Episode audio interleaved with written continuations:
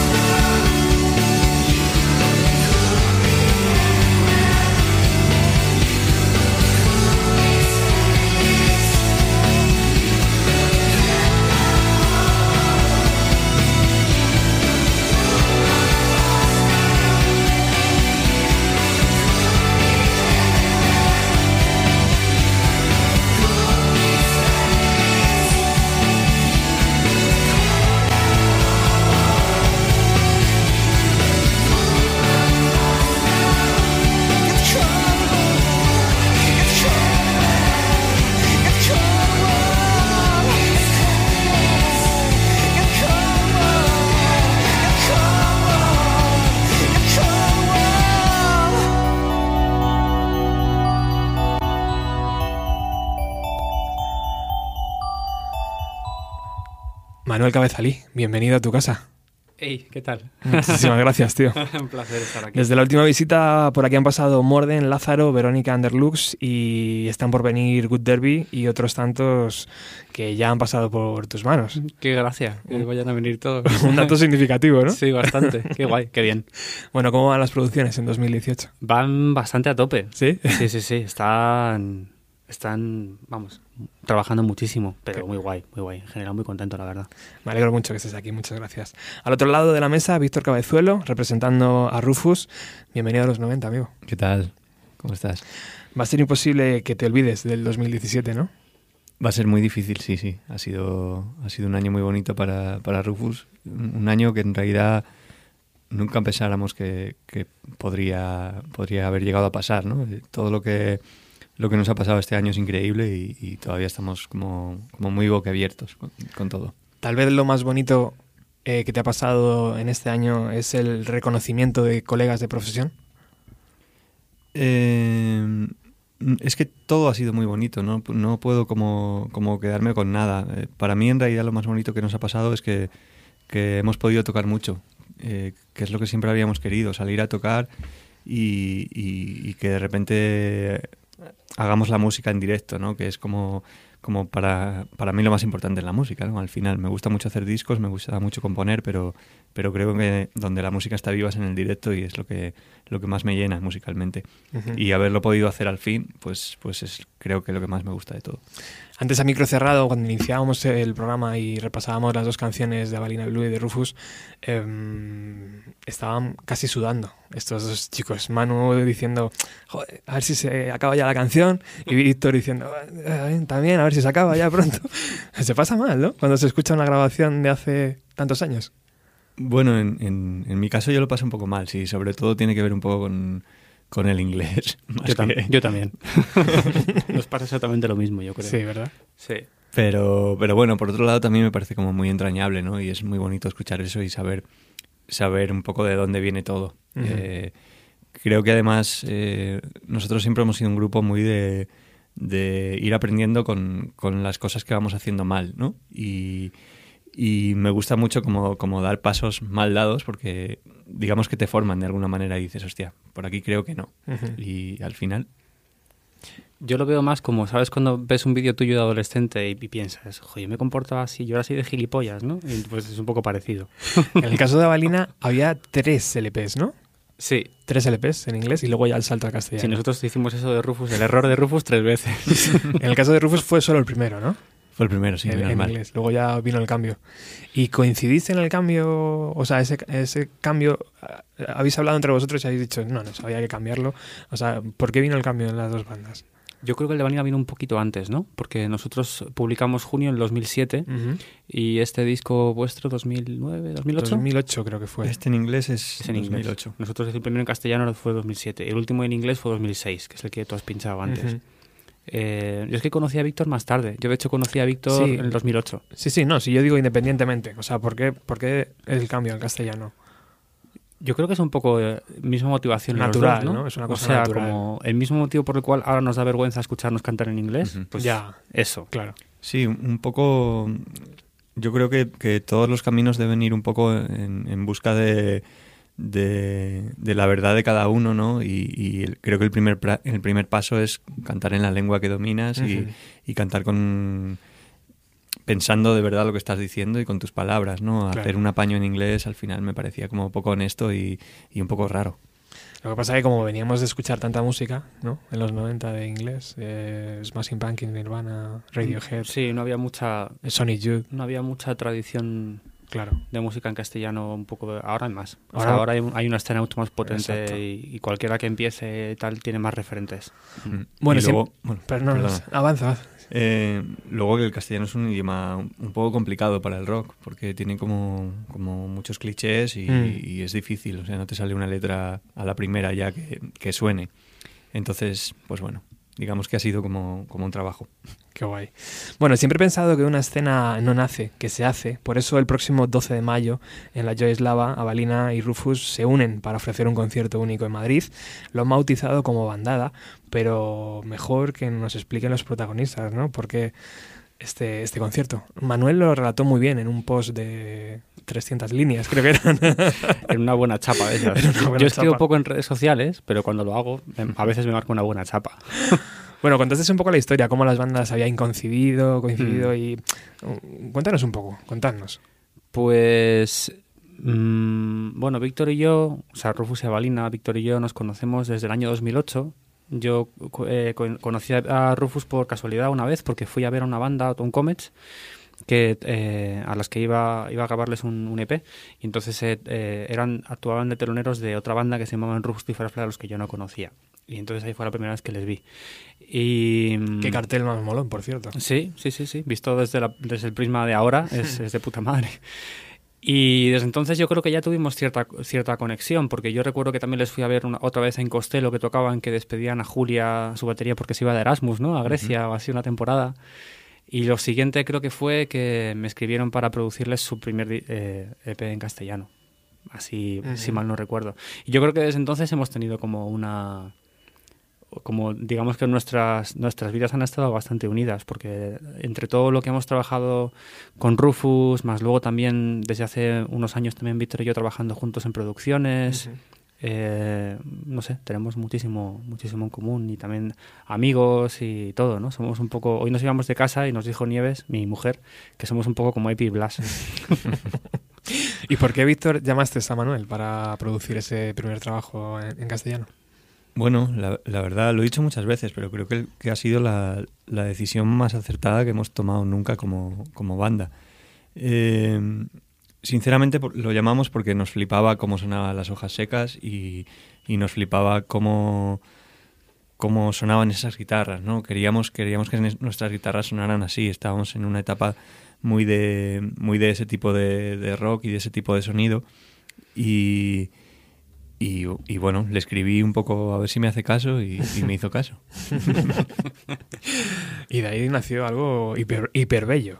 Sí, además, además ha sido muy guay todos estos años porque yo creo que, que, los dos hemos aprendido mucho por nuestro lado y nos hemos enseñado mutuamente. O sea, yo con Muerde Sombra, por ejemplo, el último disco de Avalina, cuando, cuando la gente me preguntaba influencias por este disco, yo siempre citaba a Rufus, porque la verdad que... Eh, uno aprende de mucha música escuchándola, pero haciéndola ni te cuento. Entonces, claro, yo todo este tiempo que estaba trabajando con Víctor ahí, escuché, mezclando ahí sus 28 piezas de sintes y de guitarras y de cosas, pues algo me entero, y al final vas aprendiendo y la verdad que es, es, muy bonito, o sea, es la forma más bonita de aprender y más y muy real, ¿no? O sea, es como súper del día a día.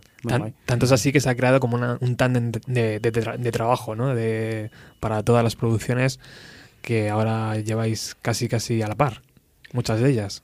Eh, sí, bueno, hay, hay producciones que, que de repente se junta y, y yo puedo hacer como, como, un trabajo a lo mejor más de sintes y Manu, Manu más en, las guitarras, no sé, digamos que, que, es como intentar potenciar lo bueno que tenemos cada uno para, para conseguir que, que, sea un poco más grande todo, ¿no?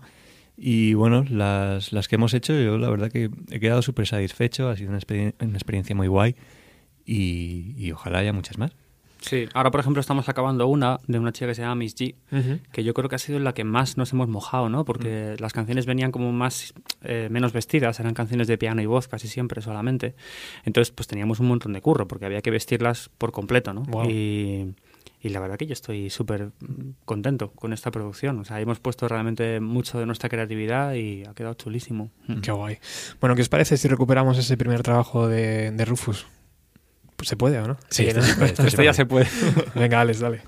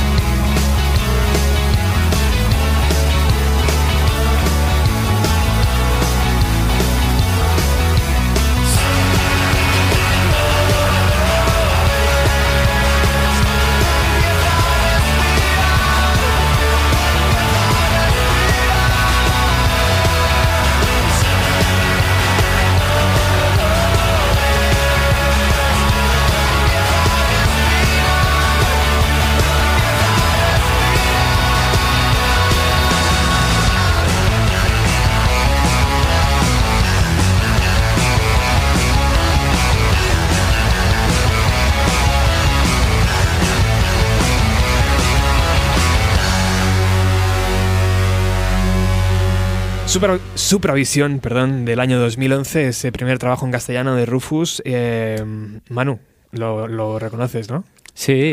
Hay muchas, Es un muchas, temazo cosas- ese. muchas oh, Suena súper actual, es lo que le estaba diciendo a Víctor. Bueno, es, es que eso ya tampoco es tan antiguo, ¿no? O sea, Dos- dos- do- 2011. 2011, sí. Sí. Bueno, es que, el, es que el tiempo ahora corre muy rápido. Demasiado, sí. Lo hace siete años nos parece antiguo, pero tampoco es tan antiguo. ¿Qué le parece a su creador? Bueno, bueno, Bueno. me parece una movida, la verdad.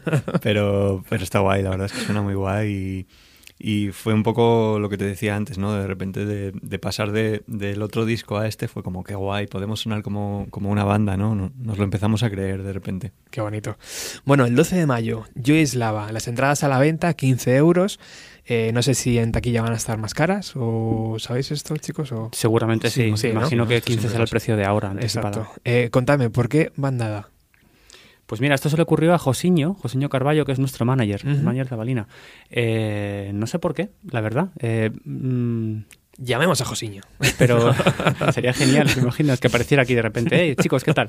Eh, pero es como muy poético, a nosotros nos gustó. Eh, son- a fin de cuentas somos todos como un poco así, un poco pajarillos, ¿no? Sí, el rollo este simbólico, ¿no? Que, que refleja un poco la bandada, el juego de palabras también. Sí. Todo era como, como Sí. un poco ahí eh, apropiado y, y bueno, nos gustaba. ¿Y qué va a pasar sobre el escenario de Joy Eslava? Bueno, la, la idea... Van a pasar muchas cosas, pero... Mazo de cosas. Mazo. Pero la idea, la idea básica... eh, La idea que se puede contar. Sí. Eh, es que estemos todo el rato todos en el escenario, ¿no? Estarán todos los, los... todo el backline de las dos bandas encima y nosotros estaremos todo el rato en el escenario. Y, y la idea es combinar, pues, de, de muchas maneras diferentes nuestras canciones, ¿no? Y nuestros repertorios. No será un concierto de Avalina y luego uno de Rufus, ni, ni nada por el estilo. Digamos que, que vamos a intentar como combinar todo de, la- de las máximas maneras posibles, ¿no? Habrá temas de Rufus que toque Avalina, al contrario también, temas que hagamos todos juntos. Y, y bueno, llevamos como, como un, un tiempo ya preparando un poquillo la cosa. Eso os iba a preguntar, ¿qué tal los ensayos? Pues al principio un poco drama, pero... ¿Divertidos o dramas? Divertido. Divertido y drama a la vez. Sí. Sí, divertidos son. Lo que pasa es que es, es un Cristo claro. organizar todo eso. O sea, ahí pues te puedes imaginar, ¿no? Ocho personas tocando a la vez. Es, o Y lo que es peor, ocho personas opinando a la vez. Sí. Bueno, eso también tampoco me ha parecido tan difícil, fíjate. O sea, ha habido un poco de eso, pero tampoco tanto porque eh, más o menos al final todo el mundo entiende que somos ocho y que no pueden... Que, bueno, o sea, creo que en ese sentido está funcionando bien porque no ha Sí. habido... Creo que no está habiendo realmente ninguna batalla de egos. O sea, todo el mundo está bastante a gusto y tal y, y, bueno, sí nos mira mucho a Víctor a mí como para que tengamos una, una, una opinión final ¿no? Claro. sobre ciertas cosas que tiene su lógica Tenemos que aparentar seguridad todo el rato. Y... lo cual, no, es, lo cual Sí, no es fácil. Pero está siendo muy divertido. Estamos súper apiñados en el local de ensayo de la Claro. Balina y vamos, estamos utilizando el local al máximo. Desde fuera lo, lo que más complicado que se ve son el juego de las baterías, ¿no? ¿O eso al final no es tan difícil? Eh, eso, es, eso es muy complicado, sí. Lo que pasa que, bueno, pues, pues tenemos la suerte en Rufus y Avalina de, de tener dos baterías increíbles, ¿no? Entonces, al final, Hmm. ellos son muy currantes y, y lo están llevando muy bien. Yo- a mí me, me parece más difícil, eh, por ejemplo, ¿qué haces con tres guitarras todo el rato? Me parece más complicado. O, bueno, por no hablar de los dos bajos. Mm. Eh, Sí. Eso me parece más difícil. Porque... O sea, son dos bajos sonando constantemente. A veces. Hay un poco de todo. Hay momentos, sí. Eh, Está siendo divertido, ¿eh? Está siendo... Hombre, sí. de- Desde luego es, no es nada que se parezca a nada que hayamos hecho jamás, ¿no? O sea, Qué guay. Yo me acuerdo el primer ensayo, cuando empezamos a tocar todos juntos, no sé qué tema era, pues no, no voy a decir el repertorio, claro, pero el, el tocar el mismo riff todos a la vez era como... La sensación era como, no sé. Una bola enorme, ¿no? Sí, es como cuando estás en una manifestación y todo el mundo canta lo mismo. Muy bestia. Bueno, pues venga, aprovechemos que estáis aquí los dos con vuestros instrumentos y vuestras gargantas preparadas. ¿Qué va a sonar, chicos? Hemos improvisado, vamos a improvisar una, una versión de objetos personales de Avalina.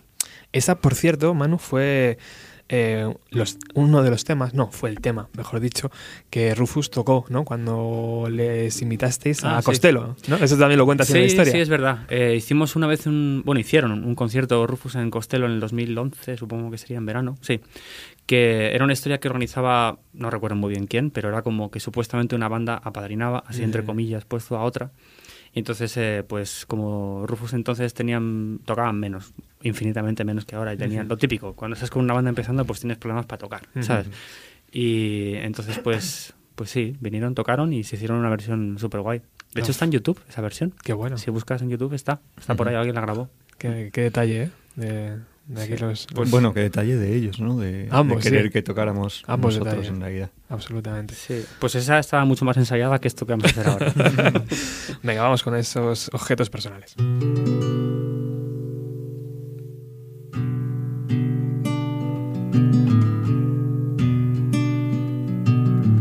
Guardo las hojas secas de nuestro árbol del amor. Guardo esta piedra grasienta de nuestro río que se secó. Guardo una brizna de hierba para inventarme tu olor. Guardas el último baile, guardo el tiempo perdido para que el mundo no acabe.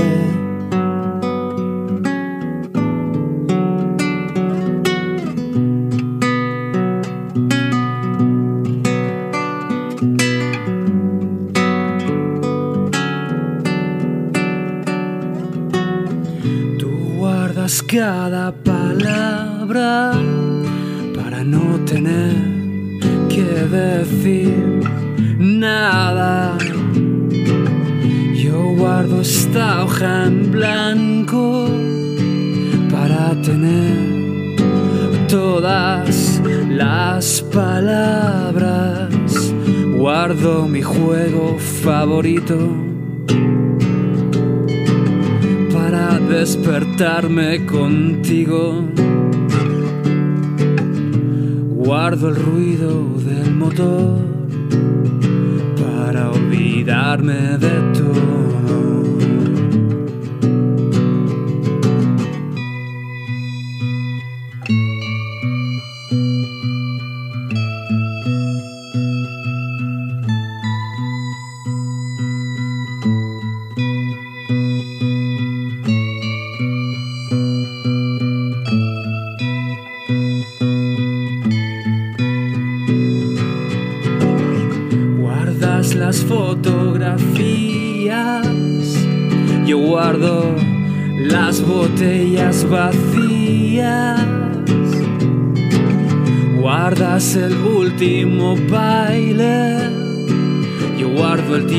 Perdido hasta que el mundo se acabe. Guardo un pájaro muerto para decirte te quiero. Guardo este esqueleto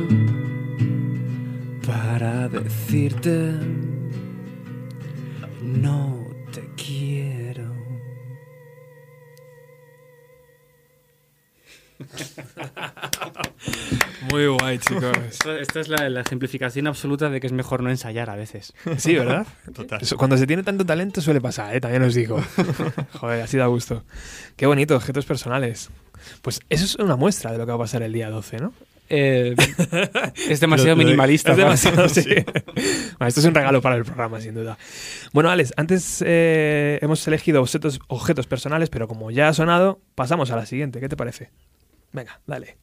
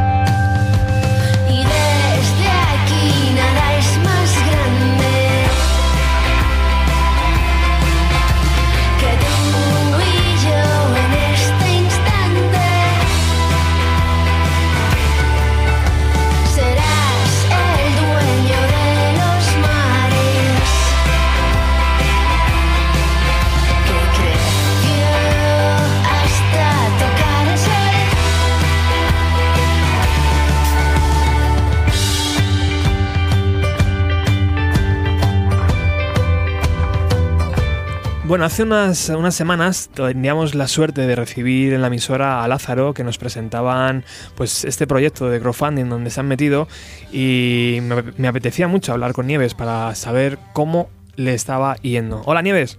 Hola, ¿qué tal Roberto? ¿Cómo estás? Muchísimas gracias por atender la llamada de bienvenido a los 90. A vosotros por llamarme. La semana pasada me comía las uñas, tía. Jo, yo igual.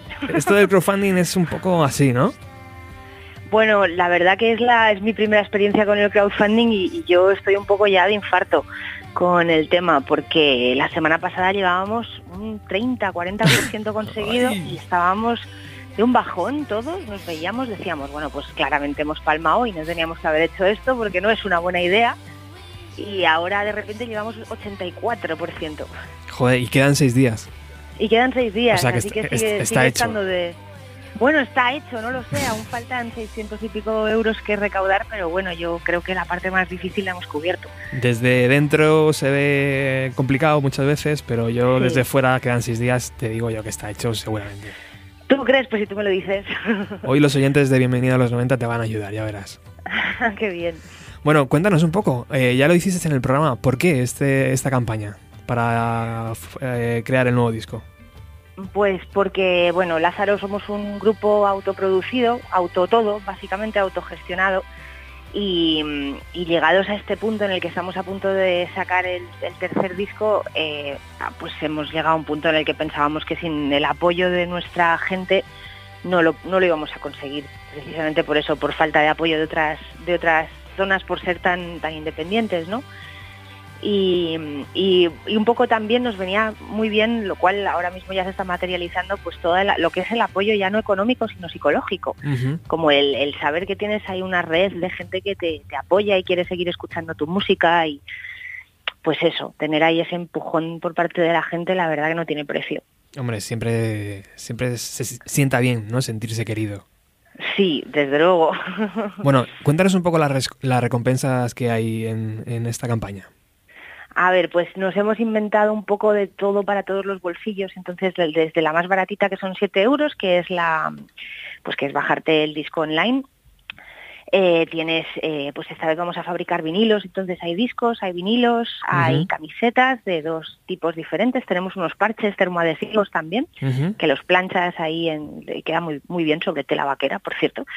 Y luego tenemos packs de todo tipo que nos hemos inventado. O sea, hay desde, desde un pack que son como 100 euros, me parece, que puedes venir a un ensayo con nosotros, además de, de que te llevas un montón del merchan, entradas al concierto, etcétera. El concierto aún no tenemos fecha, el concierto de presentación, eh, pero bueno, calculamos que será más o menos por febrero o marzo del año que viene en la Sala Sol de Madrid. También puedes comprar entradas al concierto y luego también hay una, igual la más original de todas, que son clases de batería con nuestro super batería, que es Juan Mapadilla, que es además de muy buen batería, muy buen profe. Vaya tela, pues me encanta esa última recompensa, ¿eh? Sí, Yo hubiera, es muy divertida. yo hubiera añadido una recompensa de la, con una canica. Oh, pues es verdad. es verdad. La Bueno, recompensa de la canica. De todas maneras, las canicas probablemente acompañen cada, cada uno de los regalos, porque para el Ah. último concierto que hicimos compramos un, como una cantidad industrial de canicas Qué bueno. y, y sí, probablemente vayan ahí como de regalín, así de detalle. Bueno. más, pero bueno, esperando que nadie se la trague. Pues desde aquí nuestro eterno apoyo a Lázaro, a ese 84% que dentro de poco se va a convertir en el 100% en estos seis días. Y Que se oiga el, el dios de los mecenas. Sí, por favor. Y cuando tengamos el 100%, si quieres, pues volvemos a hablar, ¿no? Y ya felicidades, nieves, todo esto, ¿sabes? Sí, bueno, si tenemos el 100% lo vamos a celebrar, eso está claro. Lo que pasa es que aún está por ver. Bueno, estamos aquí con dos amigos tuyos.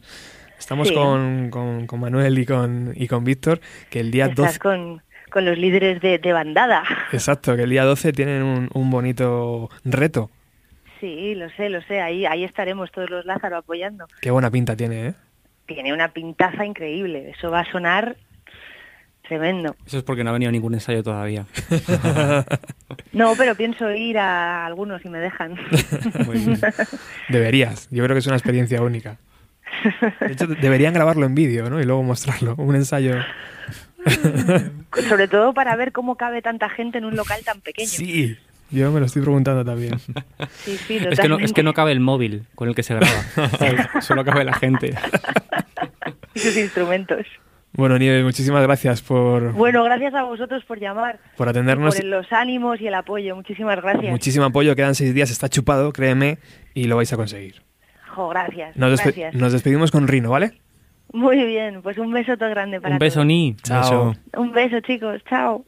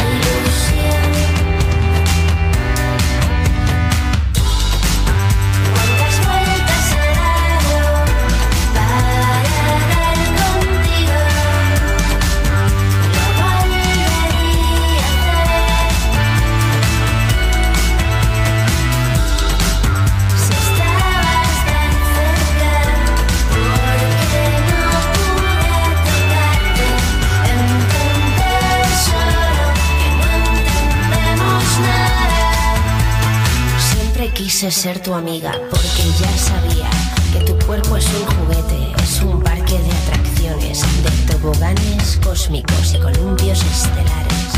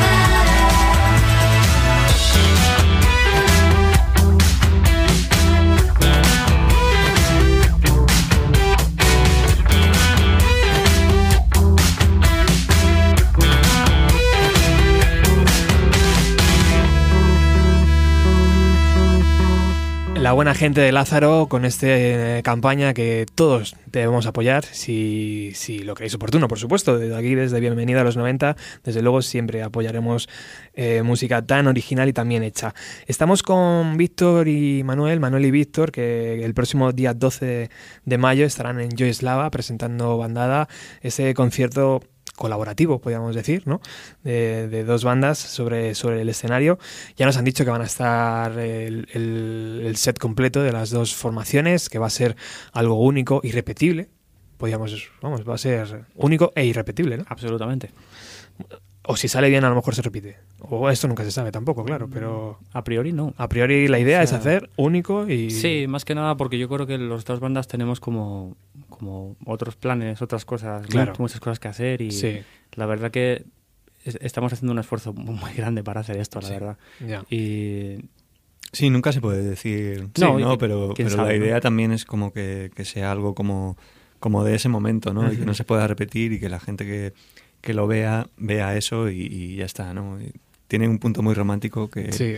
que también de alguna manera nos define un poco, entonces queremos que sea un concierto solamente. Pues estáis a 15 euros de distancia de, de poder verlo y como va a ser único, creo que es un precio hiper, hiper bueno. Bueno, antes sonaba objetos personales en acústico. eh, vamos con el segundo rega- regalo que nos vais a hacer. la presentas tú. Eh, bueno, vamos a hacer un tema de, de Conjunto Vacío que se llama Somos el Enemigo, que mm, yo personalmente creo que es una de las mejores canciones que, que hemos hecho Rufus nunca y cuando la toca Manu crece todavía su valor. Qué guay. Porque, porque me la invento. Hoy va a crecer muchísimo, entonces. Vamos a ello.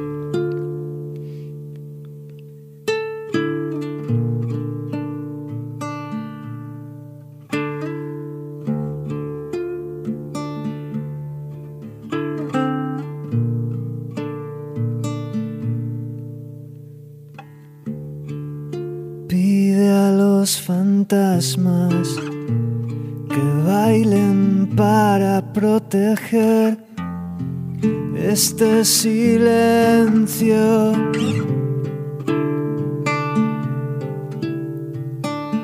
Solo creo en el Dios que habita dentro de tu pecho.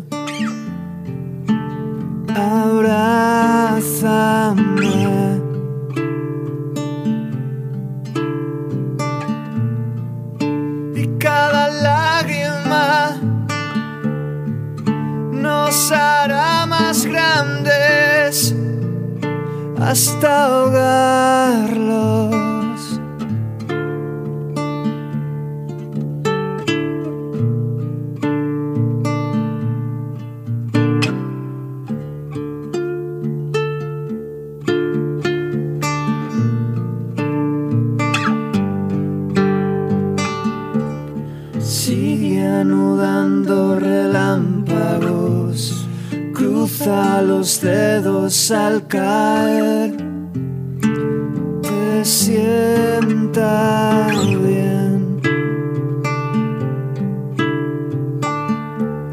Somos el enemigo, somos el riesgo que correr solo quédate.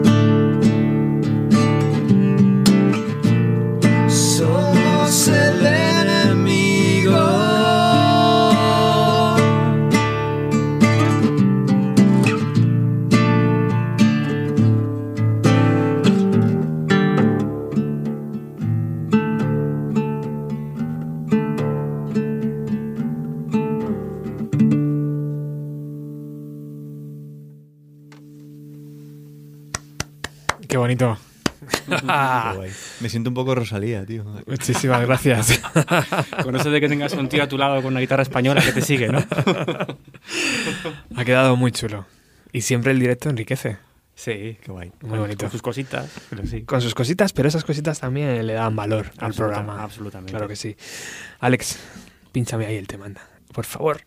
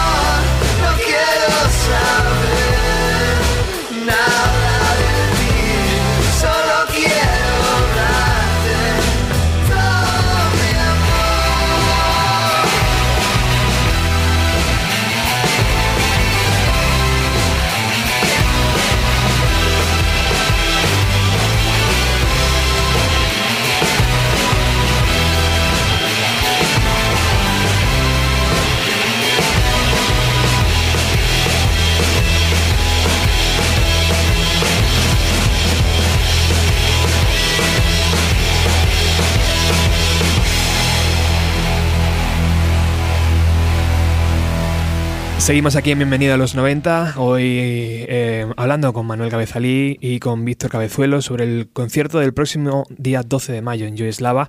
¿Sonará Rio Wolf? Eh, no te lo puedo decir, pero, pero sí, claro.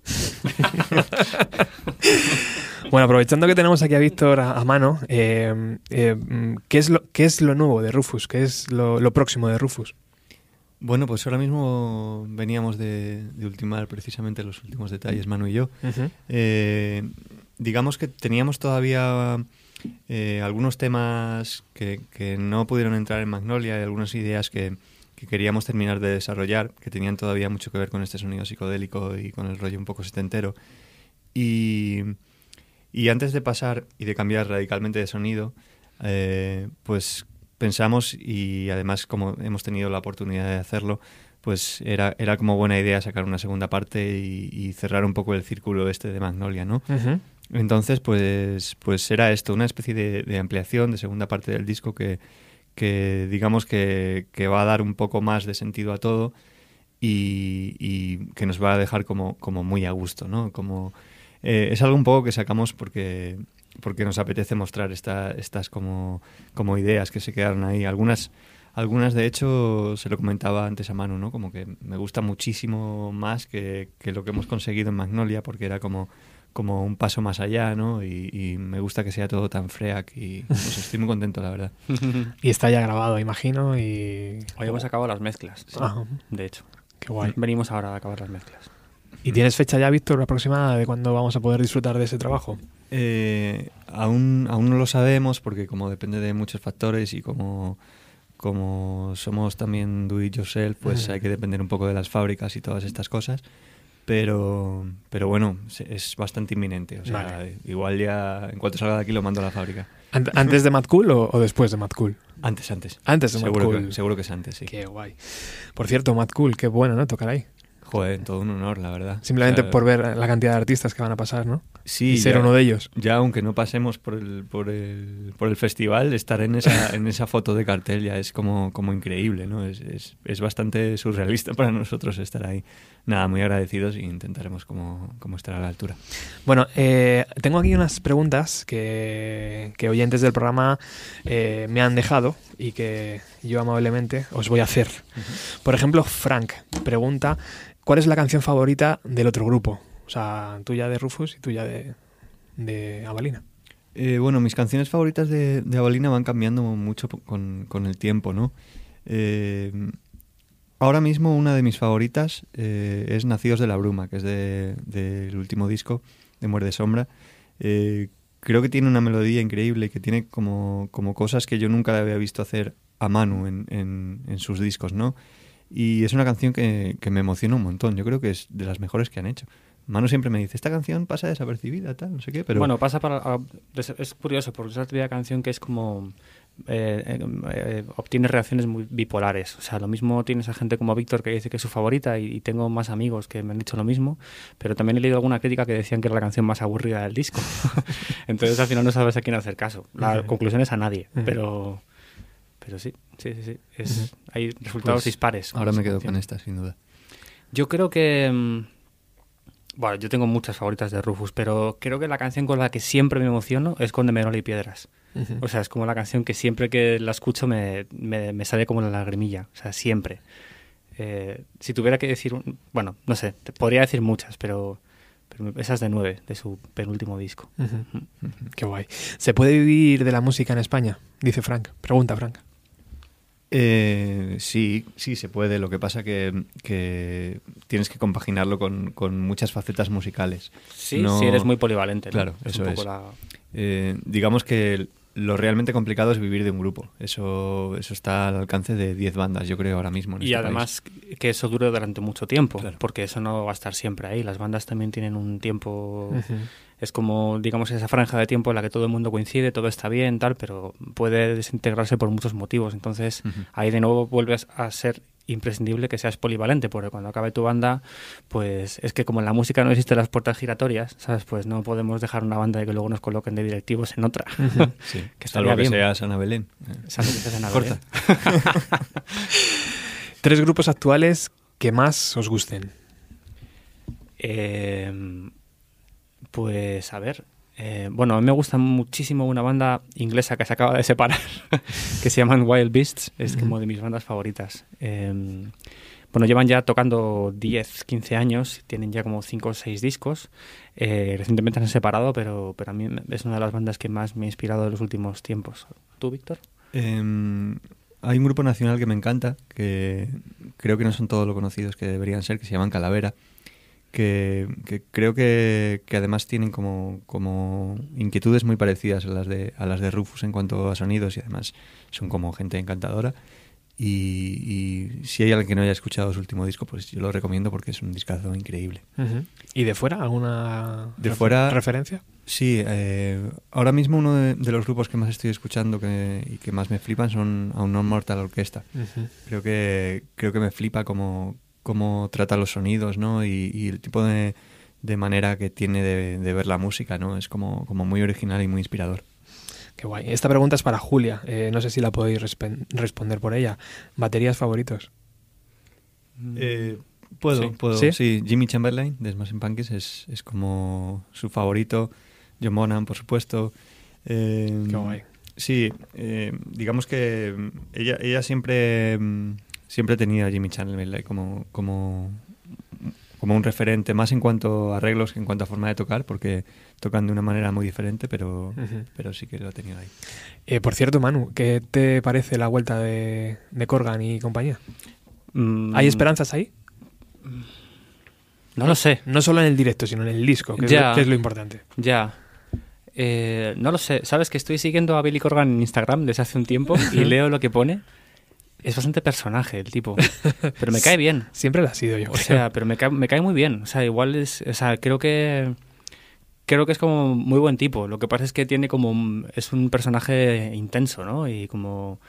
Se marcan unas parrafadas guapísimas. Además en inglés muy enrevesado, que de esto que a veces tienes que ir al diccionario y tal, ¿no?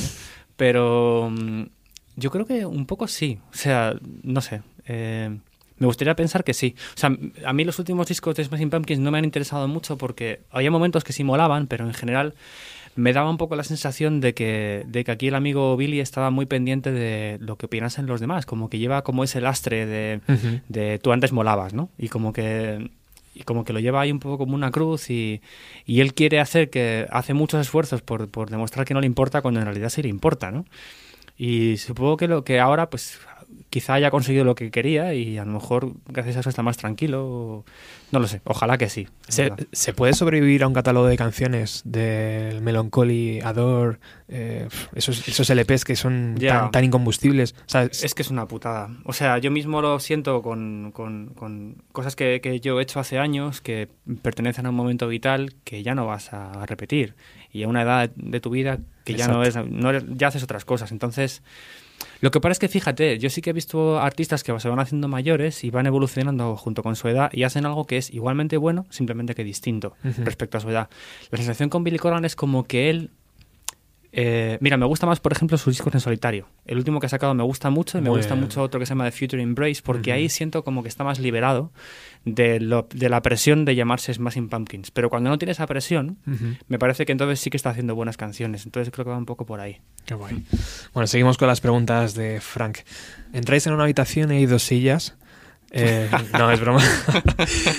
¿Qué admiráis el uno del otro? Eh, bueno, yo, yo de Manu admiro, admiro muchísimas cosas, ¿no? Pero, pero mm, digamos que, que mm, lo que más admiro es su manera de, de- ver la música, ¿no? Y de, de afrontar las canciones. Eh, él, él tiene como, como una, una visión muy poco matemática de la movida, que es como lo contrario a mí, ¿no? Yo, yo siempre, eh, en cuanto a estructuras y cosas así, eh, siempre intento como cuadrar las cosas, ¿no? Y hacerlo como, como de alguna manera, aunque sea, aunque parezca caótica, en el fondo es como, como ordenada de alguna manera.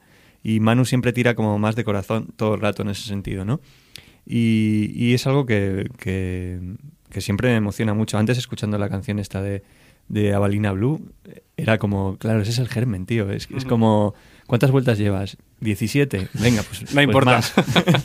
Sí. Y, y creo que es porque precisamente en ese momento lo pedía y punto, ¿no? Y, y no había nadie que dijera, igual estamos haciendo demasiado, ¿no? Y eso es una cosa como, como que me gusta de Manu, ¿no? Que cuando lleva las cosas las lleva al extremo y, y no sé, digamos que, que trabajar con él me ha enseñado a no tener miedo a, a cómo puedan sonar las cosas, ¿no? A no tener miedo a pasarse y eso es como muy guay.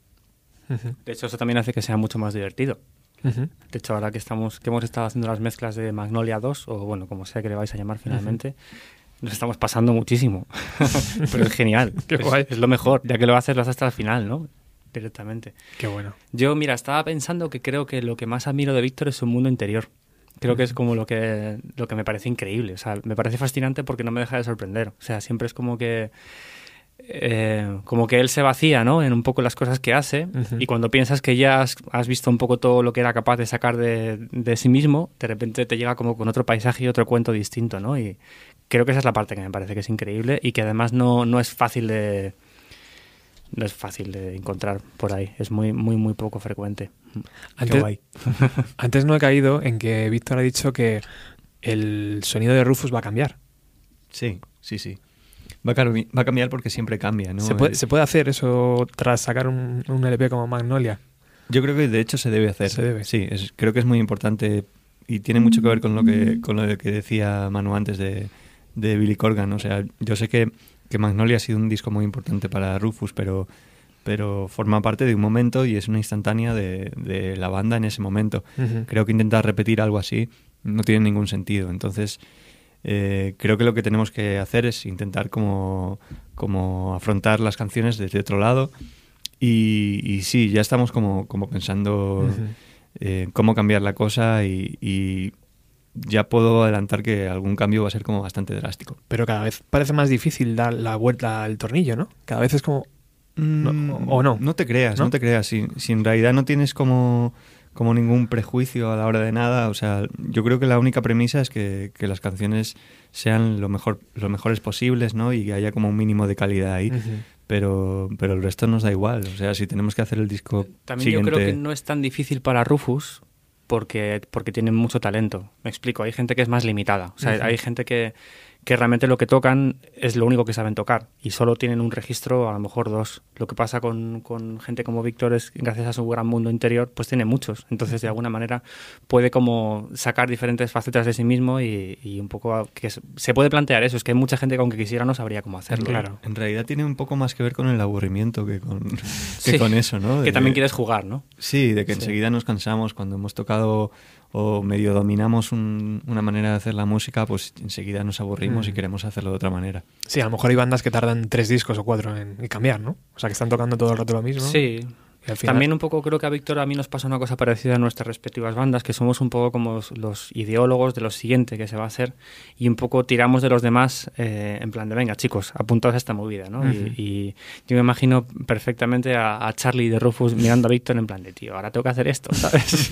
Igual que me pasa a mí con Javi o con Jaime, ¿no? Y, Claro. Y, y luego están súper dentro y lo hacen súper bien, pero, pero hay un poco de esa cosa, ¿no? De decir, eh, que me he inventado otra movida, venga, vamos a hacerlo. Y otros como, pero es que yo... yo-". bueno, yo qué sé, estirarse un poco ahí a la Sí. piscina. ¿Y sentís que vienen por detrás vuestro gente? O sea, cuando hacéis esos cambios, esos giros hacia otros estilos de música, ¿veis que por detrás también, por el retrovisor, veis movimiento? O ¿Qué quieres decir? sí, que si hay otras bandas eh, detrás vuestra que dicen, no, mm, este es sonido Rio Wolf, ah, vale, pues voy a sonar así un poco. No sé, Eh, o no es, no es tan fácil verlo en una yo- escena madrileña. Yo no o- lo veo, pero ¿no? sí que hay bandas que, que me han escrito personalmente en plan como que, que han tenido a Rufus como una influencia a la hora de hacer sus canciones nuevas y tal. Y, y, bueno, es un honor increíble, imagínate, ¿no?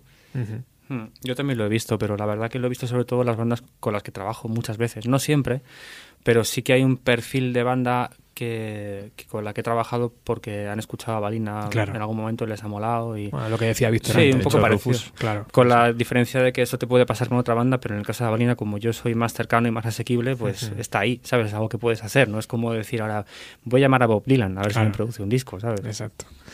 Eh, ¿Habéis recibido ofertas de sellos o multinacionales? Eh, sí, después de sacar Magnolia. Antes- Después, ¿no? Antes no. Nosotros no. Y, y nada. Eh, O, o bueno. es no. que ahora es muy fácil hacer, Claro. hacer una oferta a Rufus, ¿no? Claro. Eh, no sé. Qué listos, ¿no? Claro, no sé. Así también tengo yo una multinacional. Eh, no sé, digamos que, que Rufus nunca hemos estado cerrados a nada, ¿no? Y, y, de hecho, si hubiéramos podido sacar nuestros discos de otra manera y sin haber tenido que sufrir tanto, pues, pues, pues hubiera sido más fácil para todo el mundo. Pero, pero ahora mismo lo que tenemos claro es que, que estamos muy a gusto, hemos llegado a un punto en el que estamos muy cómodos y que si de repente alguien se quiere unir a, a esta fiesta, pues, pues tiene que ser para, para que la fiesta sea más divertida, no Para para, que sea... Mm. Y eso una multinacional hoy en día no lo puede ofrecer. Ni un sello, yo creo. Eh, por lo menos eh, las que se han puesto con- en contacto con nosotros, la oferta que ofrecían era una broma. Vale. Entonces, no sé. Antes veníamos comentando cuando venimos para aquí de camino, Víctor y yo, que, que pasa una cosa muy graciosa, que los apoyos en la música empiezas a recibirlos cuando ya no los necesitas. Que es que, pues ahora Rufus, que si le sale una subvención de no sé qué, o a Valina también cuando sacamos H, creo que fue, salió lo de GPS, que era cuando ya no nos hacía falta, ¿sabes? Ya... O sea, ya íbamos a tocar no sé dónde y venía una cantidad de gente como para poder girar, pero antes de eso, que era cuando realmente estábamos palmando todos, ¿no? Y no venía ni Cristo a vernos, ahí es cuando hacía falta y Claro. es como los premios de la música, es como tantas otras cosas que se los dan a quien ya... Es como una especie de reconocimiento, palmadita a la espalda, el en que ya lo está, que ya está funcionando, ¿no? Cuando sería más guay que te lo dieran antes. Sin duda. ¿Con qué artista, pregunta Frank, con qué artista actual, español, os gustaría hacer una colaboración que todavía no, no hayáis hecho? A mí con Rufus, pero la voy a hacer el mes que viene. No vale Rufus. Tienes Vale, y es que sabes lo que pasa, que yo para estas cosas, cuando me preguntan, es en plan, ¿con quién te gustaría compartir escenario? Yo soy un tío muy de, de conocer a las personas y a mí no soy nada, nada eh, mitómano. O sea, no tengo ningún interés en, en conocer a nadie cuya música admire. De hecho, prefiero no conocerles porque no quiero que me jodan su música, que me ha pasado alguna vez. Entonces, a mí me gusta tocar con mis amigos, me gusta trabajar con mis amigos y lo que más me gusta de trabajar con Rufus es, es que son ellos. O sea, es el pasar rato con, con esos cinco individuos que me caen tan bien, básicamente. Pero bueno, Víctor igual tiene una opinión menos aburrida. No, eh, o sea, enti- entiendo lo que dices, pero, pero bueno, a mí, a mí hay como, como mucha gente que sí que, que me molaría, ¿no? De repente poder tocar una canción con ellos, no sé, se me ocurre así, Enrique Montefusco, por ejemplo, es, es uno de, de mis artistas favoritos y sería increíble de repente poder tocar una canción como acabamos de tocar ahora Manu y yo, aunque luego él, pues, pues, yo qué sé, no sea tan majo como Manu, pues, pues tampoco me importaría. Tiene pinta de majo, ¿eh? Mm. Sí, sí. campechano. Yo creo que sí. No es tan difícil, ¿no? Al final. Mm, No, ¿No? no, la música en España No es tan aparte- difícil. No ha dicho Bob Dylan, ha dicho Exacto. Sí. Bueno, Frank, que ha hecho una retaila de preguntas, Ya veo. dice, eh, dile a Víctor que se haga un Río Wolf con Bumburi, por favor. Pues mira, si él quiere, yo estaría encantado. Sería genial, eh, sería genial. Lo que pasa es que rompemos el... El, El epicómetro. El, epicómetro, vamos, a, a la primera frase. Bueno, antes le hacía la pregunta también eh, a Manu, a micro cerrado, ¿por qué el cambio de la acústica a guitarra clásica? Antes no lo has explicado, pero... Sí, bueno, en realidad yo realmente nunca ha habido un cambio como tal porque yo nunca he hecho una carrera eh, con una guitarra acústica encima. O sea, alguna vez he hecho alguna promoción, alguna cosilla, pero era, era porque la pedía prestada. El, el día que empecé, que decidí hacer una carrera en acústico, que fue con mi disco en solitario, un pequeño y plateado, lo primero que pensé era que quería hacerlo con guitarra española porque quería des- eh, un poco desmarcarme del cantautor americano. Es algo que me da mucha pereza. Eh, entonces me parecía que, que era como una manera un poco diferente de llevar tus canciones. También me gusta mucho José González, es uno de mis artistas favoritos y de cabecera para, para muchas cosas que hago, no solamente para componer, sino también para producir. Y bueno, pues José González tiene una alhambra así como la mía, solo que la toca infinitamente mejor. Pero, pero bueno, de ahí viene un poco la influencia, sobre todo por José González y, y- y por lo que he comentado antes de no ser el. de- no sé, no, no hacer como lo típico de los. Lo típico. Yo siempre estoy intentando hacer las cosas de un poco raras, un poco. Por eso afino la guitarra raro, cojo una guitarra española, las cosas. Laura pregunta que si es posible que haya influencia en Nebulosa Jade de Cerati. Eh, es posible que haya influencia de cualquier cosa, seguramente. Eh, porque al final lo que hacemos es escuchar un montón de canciones y, y pasarlas por nuestro filtro. Eh, a propósito, no, pero seguro que algo hay. Pero podría ser un tema de Cerati, ¿eh? Sí. Ahora que lo... Sí, sí, Sí. sí, es verdad. Sí podría serlo. Eh, Rubén, y esta es la última pregunta ya, eh, ¿cómo es el día a día? Él pregunta horarios, con qué periodicidad tocáis, compatibilidad con el trabajo, difer- diferencias entre cuando estáis girando, componiendo y grabando. O sea, todo lo que no se ve de la banda, ¿no? Todo cuando estáis ahí en vuestra vida real. Bueno, eh, pues, pues el día a día va cambiando mucho, ¿no? Porque, eh, como ha dicho Manu antes, la única manera de sobrevivir en la música es ser muy polifacético, ¿no? Y, y esto hace que alguna vez pues, pues tengas que plantearte una semana grabando solamente teclados para, para una banda o, o de repente toca una semana de promo y tienes que estar como haciendo entrevistas toda la semana. O sea, digamos que va cambiando mucho la dinámica dependiendo del, del momento en el que estés. Pero bueno, yo lo que veo es como, como que no tengo un minuto para nada. Eso es lo que... Yo también veo eso. Sí. Sí. En mi caso, o sea, también estaba pensando que, que en el caso de las dos bandas de Rufus hay diferentes realidades en función de cada miembro, ¿no? Porque eh, Víctor y yo nos dedicamos a la música al 100% y hacemos un montón de trabajos aparte de nuestras bandas. Pero, pero pues por ejemplo, en mi banda, pues eh, Javi, por ejemplo, nuestro batería es fisioterapeuta, ¿no? Entonces, eh, él, él tiene su trabajo, digamos, normal, bueno, normal de fisioterapeuta autónomo, que eso ya no es tan normal, pero luego, y luego pues en sus ratos pues toca la batería, viene a ensayar y hacemos nuestras giras y demás. Eh, en mi caso, pues mira, yo ahora mismo soy como un obrero de la música total. O sea, ayer, me acuerdo, ayer tuve un día, estuve por la mañana, estuve mezclando una banda de Valencia que se llama En Septiembre. Mediodía estuve con Sebas de Mecanismo haciendo una cosa para una producción de él. Por la tarde, a primera hora de la tarde estuve ensayando con otra banda de Madrid que se llama Beluga, preparando una producción que vamos a hacer en junio. Y a última hora de la tarde estuve con Tucan Morgan haciendo el último ensayo antes de. O sea, me hice como cuatro producciones distintas en un día. Y hoy he estado todo el día con Víctor, por la mañana mezclando su disco, ahora aquí en la radio, luego vamos a ensayar bandada. Y cada, es un poco así. El fin de semana estuve tocando con Cristina Rosenbinge. Eh, no sé, es cada día estás en una movida distinta, pero es música siempre. Para mí es divertidísimo, pero es verdad que creo que los dos estamos en un momento de nuestra vida en que estamos muy, muy, muy ocupados y muy, muy solicitados y un poquito, un poquito cansados a veces. Sí, estamos bien, ¿eh? estamos muy contentos porque... Pero es verdad que es complicado gestionar eso, porque como, como trabajadores autónomos los dos, lo típico, ¿no? Te viene mucho trabajo y, y no sabes eh, cuándo decir que no y a qué decir que no y es una cosa que vas un poco aprendiendo.